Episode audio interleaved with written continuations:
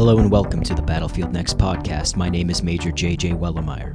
On today's podcast, we have an interview with Mr. Fred Borch about the historical events that shaped the practice of operational law by judge advocates into the robust practice area we know it as today national security law. Mr. Borch is a professor of legal history and leadership at the Judge Advocate General's Legal Center and School, where he also holds the title of regimental historian and archivist.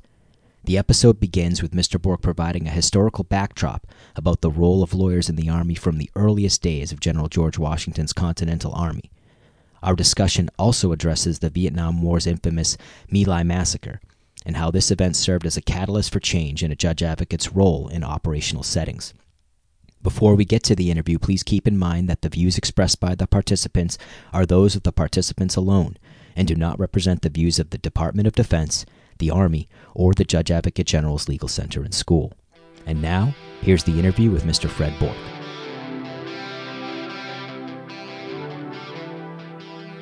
So, the role of lawyers in the Army, starting with the earliest days of the Republic, all the way really through Vietnam is all about overseeing the delivery of military uh, justice, all about courts martial. Uh, from the very beginning, General Washington, when he took command of the Continental Army in 1775, he wanted a judge advocate general because Washington believed that an effective army and an efficient army was a disciplined army, and a disciplined army meant courts martial. So, from the very beginning, the role of judge advocates in the Army and the other services for that matter was all about overseeing courts martial. Some prosecution, but uh, a lot of line officers did the prosecutions early on. So, if you look at Vietnam, for example, in 1969, the Army tried 59,000 courts martial. That's a lot. Last year, the Army tried fewer than 500 courts martial. So there's a number of reasons why the rates have really gone down. Uh, but what's important and what we're talking about today is the metamorphosis of the JAG Corps and its transition away from lawyers doing courts martial to today's operational law. And I think it's the most significant event uh, to happen to the JAG Corps in the last quarter of a century, now a little bit more than that, even. And that's this development of operational law that's really changed the role of judge advocates in the Army. In your opinion, is there a a catalyst for for that change? Well, I think there is. A catalyst is the My Lai massacre. So on March 16th, 1968, Second Lieutenant William Rusty Calley and his platoon entered the small village of My Lai, which is located on the South China Sea in Vietnam. And over a four hour period, uh, Calley and his men murdered we're not really sure, but between 350, maybe as many as 500 unresisting and unarmed Vietnamese civilians, old men, women, children. And this became known as the My Lai Massacre or the My Lai War Crime. And if you know your history, uh, ultimately, uh, Rusty Calley was court martialed for murder found guilty at Fort Benning, Georgia, uh, and he was the only uh, person to be convicted for the war crime. But the war crime itself had a huge impact on the Army and on the JAG Corps because an official investigation done by Lieutenant General uh, Ray Peers in determining culpability, responsibility for My Lai criticized the JAG Corps for having failed to properly train, educate soldiers uh, on their rights and responsibilities under the law of war. And as you might imagine, the JAG Corps had been doing classes in basic and AIT about your rights and responsibilities under the law of war. But obviously, this hadn't been enough because of what had happened at My Lai. And so, to prevent another war crime on the scale of My Lai, the JAG Corps at the highest levels, and this was in the days of uh, Major General George Prugh, who was the Judge Advocate General. Uh, General Prugh, along with a very prominent um, international lawyer by the name of Wally Solf, decided that the Army should go to the Defense Department and ask that the Defense Department create a law of war program. And that's what happened. And in 1974, the Defense Department created a law of war program with the Army as the executive agent, in other words, in charge. And this law of war program, among other things, required for the first time that judge advocates review existing operational plans, operations plans, op plans, to see if they complied with the law of armed conflict. So, this by itself was a huge change because prior to this time, lawyers weren't involved in reviewing the legality of military operations. So, for example, would President Truman have gone to a lawyer in 1945 and said, Do we need to do a legal review of my decision to drop the bombs on Nagasaki and Hiroshima? The answer would have been, Well, no. Why do I need a lawyer to be involved in this? Uh, so, this was a big change. So lawyers began then in 1974 to review existing operations plans.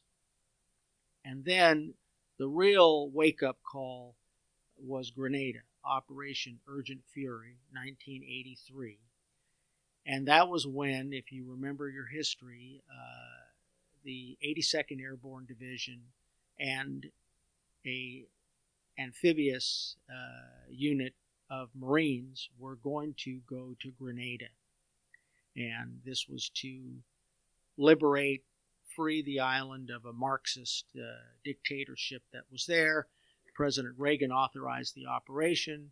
Um, but the lawyer, the staff judge advocate at the 82nd Airborne Division, Lieutenant Colonel Quentin Richardson, he had been cut out of all the operational planning because lawyers were not involved. But the night before Richardson found out that the 82nd was deploying the following day. And he went to the chief of staff of the division and he said, I know that I'm not supposed to know, but I do know that the division's going the next day, and I think you need to take a lawyer with you. And my recollection in talking about this with Colonel uh, Richardson is that there was some back and forth, and the chief of staff said, Why do I need to take a lawyer? And you need to remember that in, in 1983, the Army had not deployed anywhere for 10 years because we'd left Vietnam in 1973. Uh, it was a Cold War era, uh, but the Army hadn't gone anywhere. And so you had a chief of staff of the division who obviously is thinking about his experiences in Vietnam and and saying to Colonel Richardson, Well, I didn't need to have a lawyer with me in Vietnam. Why do I need one now? And Richardson was very smart. He said to the chief of staff, Well, look, when you get to Grenada, if you do have legal problems and I'm not there, you're not going to have good commo. Remember, this is in the days before cell phones. There are no, no computers, no web. So you had to find a landline then to be able to call back to Fort Bragg. And Richardson said, Look, boss, I don't think you know, and I don't know what legal issues might come up. But if you do need to talk to a lawyer, it's going to be very difficult to reach me, given the communication and the technology at the time. But I think Richardson also said uh, quite correctly we haven't deployed for 10 years. We've never done an operation like this. We don't know what you're going to find there, what legal issues you're going to have, and so I think you should take me with you. And the bottom line was that Colonel Richardson went in the assault command post, in the assault CP. What did the uh, what did the structure of the legal office look like at that time? So right now, a, a BCT might have a, a brigade judge advocate, an operational law attorney, and, and maybe um, some form of military justice attorney that are going to go with them. Was national security law, for lack of a better term, just a practiced area that Colonel Richardson was aware of, or did he have uh, attorneys subordinate to him that were practicing that? No, there is no such thing as operational law or national security law being practiced, formally at least, in a division. And there's no such thing as a BCT judge advocate. Obviously, the 82nd Airborne Division has three brigades. There was certainly on the MTO and E of each brigade a trial counsel. And this, the ordinary practice of the era, so this is the early 1980s, uh, 35 years ago, the ordinary practice would be a judge advocate is assigned as the trial counsel for each brigade, and the judge advocate then tries the courts martial coming out of that brigade. But does that trial counsel have a habitual relationship with the brigade commander? Yes, but only in terms probably of military justice and some administrative law. So there's no involvement in training exercises that the brigade might be doing. There's no operational law attorney. But I think Richardson you know, I, I'm going to talk about the development of operational law. It's really more accurate to say that there were always some lawyers in the JAG Corps who were practicing operational law, but it was an individual thing, it was an ad hoc thing. Uh, there wasn't any formal recognition in the JAG Corps as an institution that there was such a thing as operational law. Did the situation with uh, Richardson's Colonel Richardson's experiences change that formally in any way going forward? Well, I think it's the wake up call mm-hmm. because when Richardson got on the ground in Grenada, there were all sorts of legal issues that no one had anticipated. Um, for example, the Marxist government on Grenada had been closely allied with Castro's Cuba, and there were Cubans on the island military and civilian personnel who were advising the Grenadian People's Army. And so immediately the question was well, what's the status of these Cuban nationals who were beginning to detain? Are they prisoners of war? Well, the answer was no, they're not prisoners of war because we're not at war with Cuba. Um, well, what legal status do they have? Well, Richardson's decision was to say, we will give everyone who is detained by American forces, we'll treat them as if they were prisoners of war, are prisoners of war, and we'll figure out their actual legal status later. So, fast forward to today, that's still our, you know, we tell the line doggy soldier on the ground, you don't need to worry about whether or not this person is legally a prisoner of war. Treat everyone who you detain as if they were prisoners of war. Um, that was one issue. The other issue was that the uh, 82nd Airborne Division is pretty uh, thin when it comes to logistical support. I mean, once paratroopers are on the ground, maybe they have a day or two worth of rations, but after that, somebody had to buy food and somebody had to buy uh, potable water so all of a sudden there's some legal issues here. Who's going to do this contracting? Uh, and then there were fiscal law issues. There were a number of Americans on the island of Grenada who were attending uh, medical school there. Uh, there, and they wanted to come home. They wanted to go home. Well, could those American civilians get on military aircraft and be flown home. Well, the general rule is no, you, you can't have civilian personnel without any status on a military aircraft. So there were all sorts of legal issues that came up administrative law, fiscal law, contract law. And the JAG Corps suddenly realized, I believe, that if the Corps and if judge advocates were going to be relevant in the Army, they had to be involved in military operations at not just a strategic level, but actually at an operational and a tactical level. And if we were going to have a future in the Army, we had to be with commanders when they deployed. So I think Grenada then is the wake up call and the beginning of a recognition by a number of judge advocates that we needed to be prepared to deploy with commanders when they when they went. So that's 1983. By the time you get to Panama, 1989, you have Lieutenant Colonel Jim Smith, the staff judge advocate at the 82nd Airborne Division, actually participating in the combat jump into Panama. If you'd suggested that this uh, that a staff judge advocate should have jumped into Normandy in, in World War II with the 101st, you would have people would have thought you were crazy. And then by the time just a year or so later and you get to Operation Desert Shield, Desert Storm, then I think you see judge advocates really now are integrated into combat operations. And today, every BCT has three judge advocates when it deploys, uh, seven paralegals, and I think this is finally a recognition that the JAG Corps is part and parcel of combat operations, military operations. What did this transformation look like uh, going into the early 90s with Desert Shield, Desert Storm?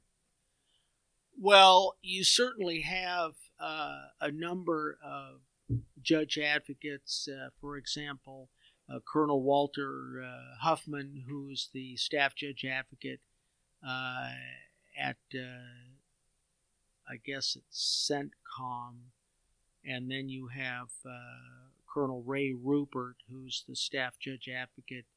Um, I guess it he was be with Schwarzkopf.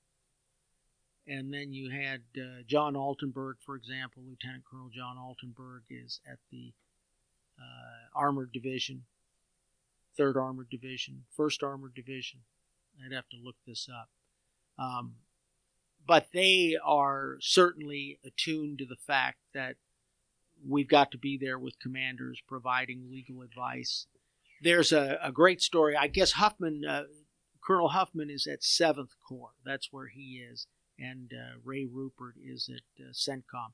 But there's a great story of, of uh, they're in the middle of the fight with the uh, Iraqis after the ground war has started and uh, General Huffman, then Colonel Huffman, is asked, We're using bulldozers to clear Iraqis, and the bulldozers are planning to simply fill in the trenches that Iraqi soldiers are in. Is this a violation of the law of war to bury these enemy soldiers alive? So Huffman is actually asked this question as the operation is ongoing, and he says, No, there's no law of war violation or any problem with using a bulldozer to defeat the enemy in this fashion. So, again, commanders are already beginning to look to their judge advocates for on the spot, real time legal advice. And, and you're beginning to see judge advocates actually in the talks, the tactical operations centers, uh, advising on targeting. Today, that's just a matter of routine. So if you go back and you look at, at Desert Shield, Desert Storm, it was a metamorphosis in the role of judge advocates in military operations. But I think also it took quite a while for commanders to recognize and appreciate what judge advocates could do in military operations, uh, providing legal advice not only on issues involving targeting or detainees. But I think commanders also have more and more looked to judge advocates as the honest brokers.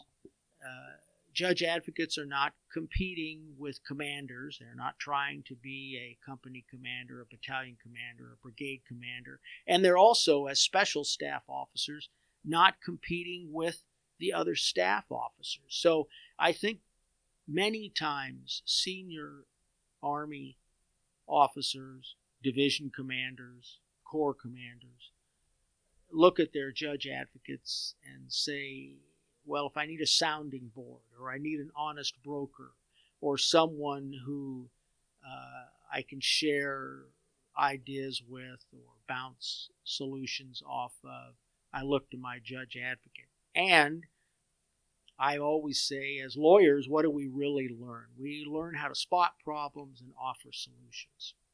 That's what you learn in law school, right? It's all issue. The first year is all issue spotting.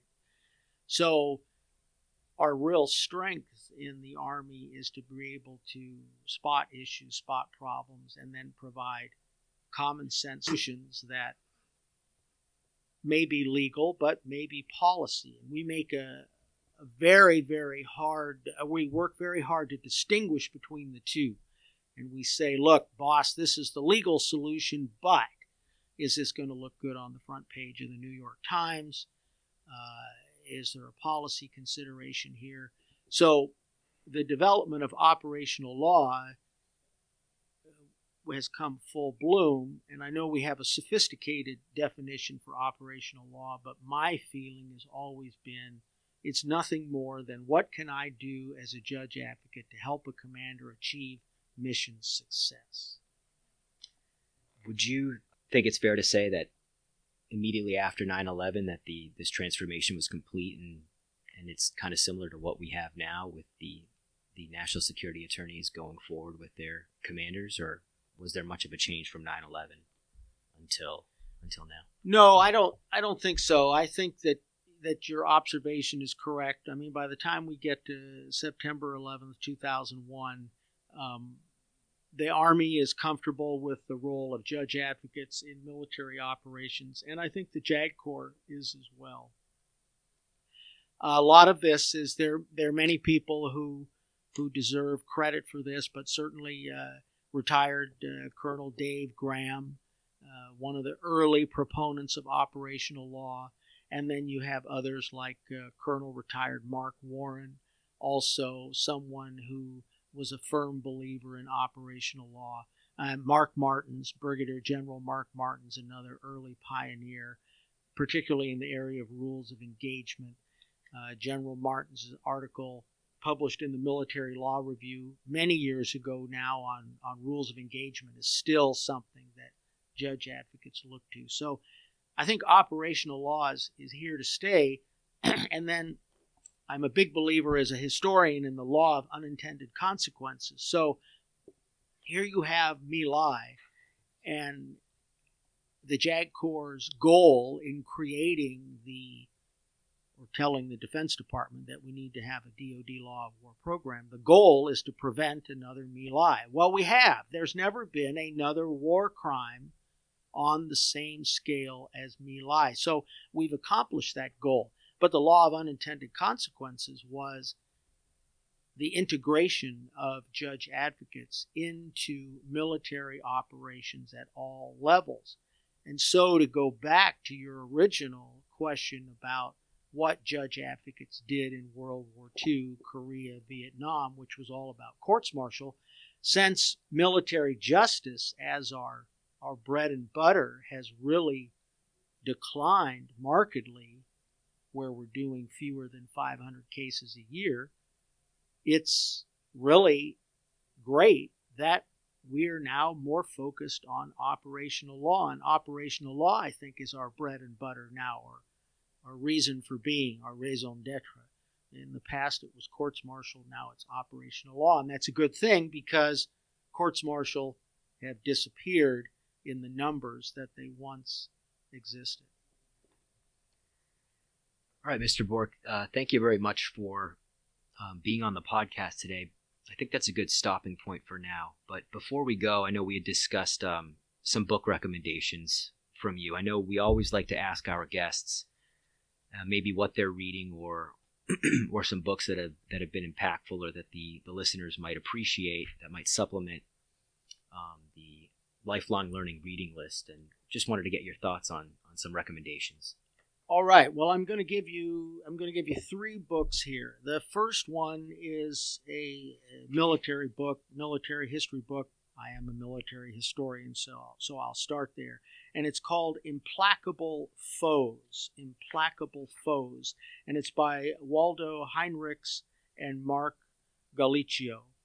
And it's about the war in the Pacific before uh, in 1944 1945. The reason that I really like this book is that it focuses on the time between the surrender of the Germans in Europe and the end of the war in the Pacific.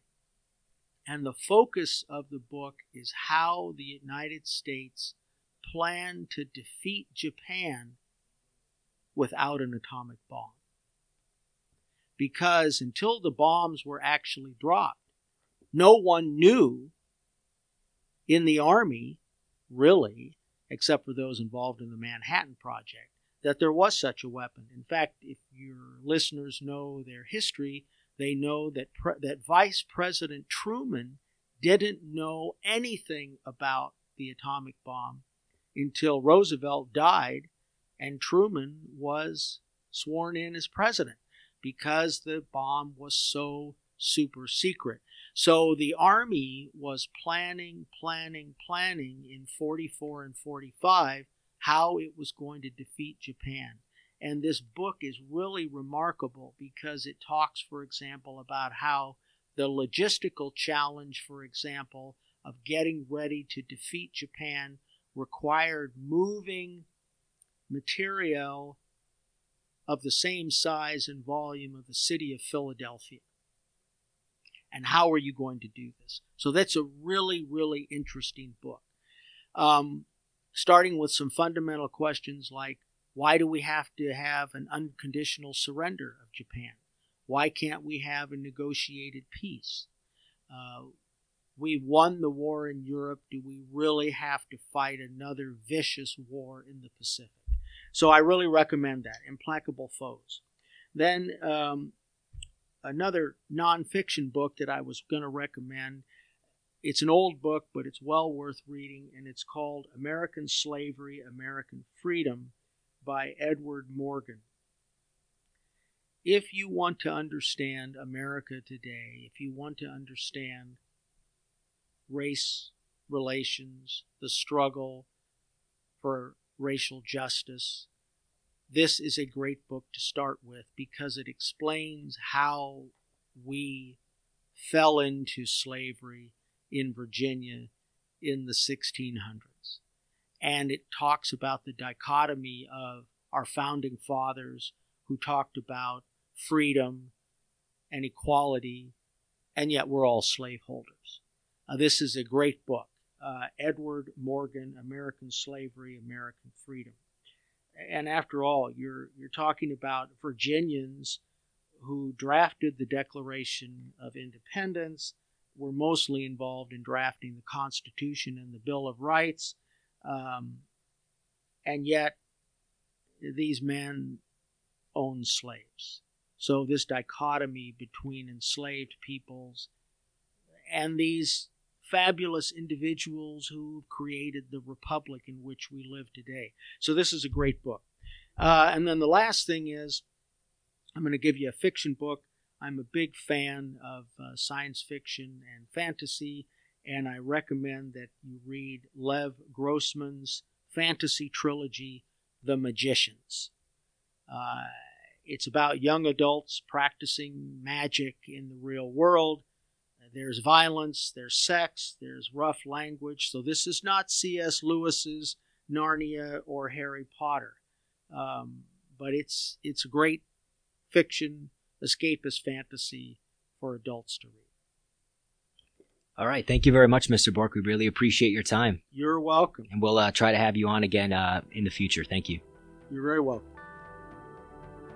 And that's it for this episode of the podcast. For more information related to FCD, you can follow us on Twitter at JagFCD or by visiting our webpage. Finally, if you like what you hear, please leave us a review on iTunes and subscribe to Battlefield Next on your favorite podcast app. While this is a podcast created by U.S. Army judge advocates from the Future Concepts Directorate, our goal is to reach other judge advocates and lawyers across the DoD, law students, and members of academia. Your reviews help make this possible. Thanks for listening, and we hope you'll join us again next time on Battlefield Next.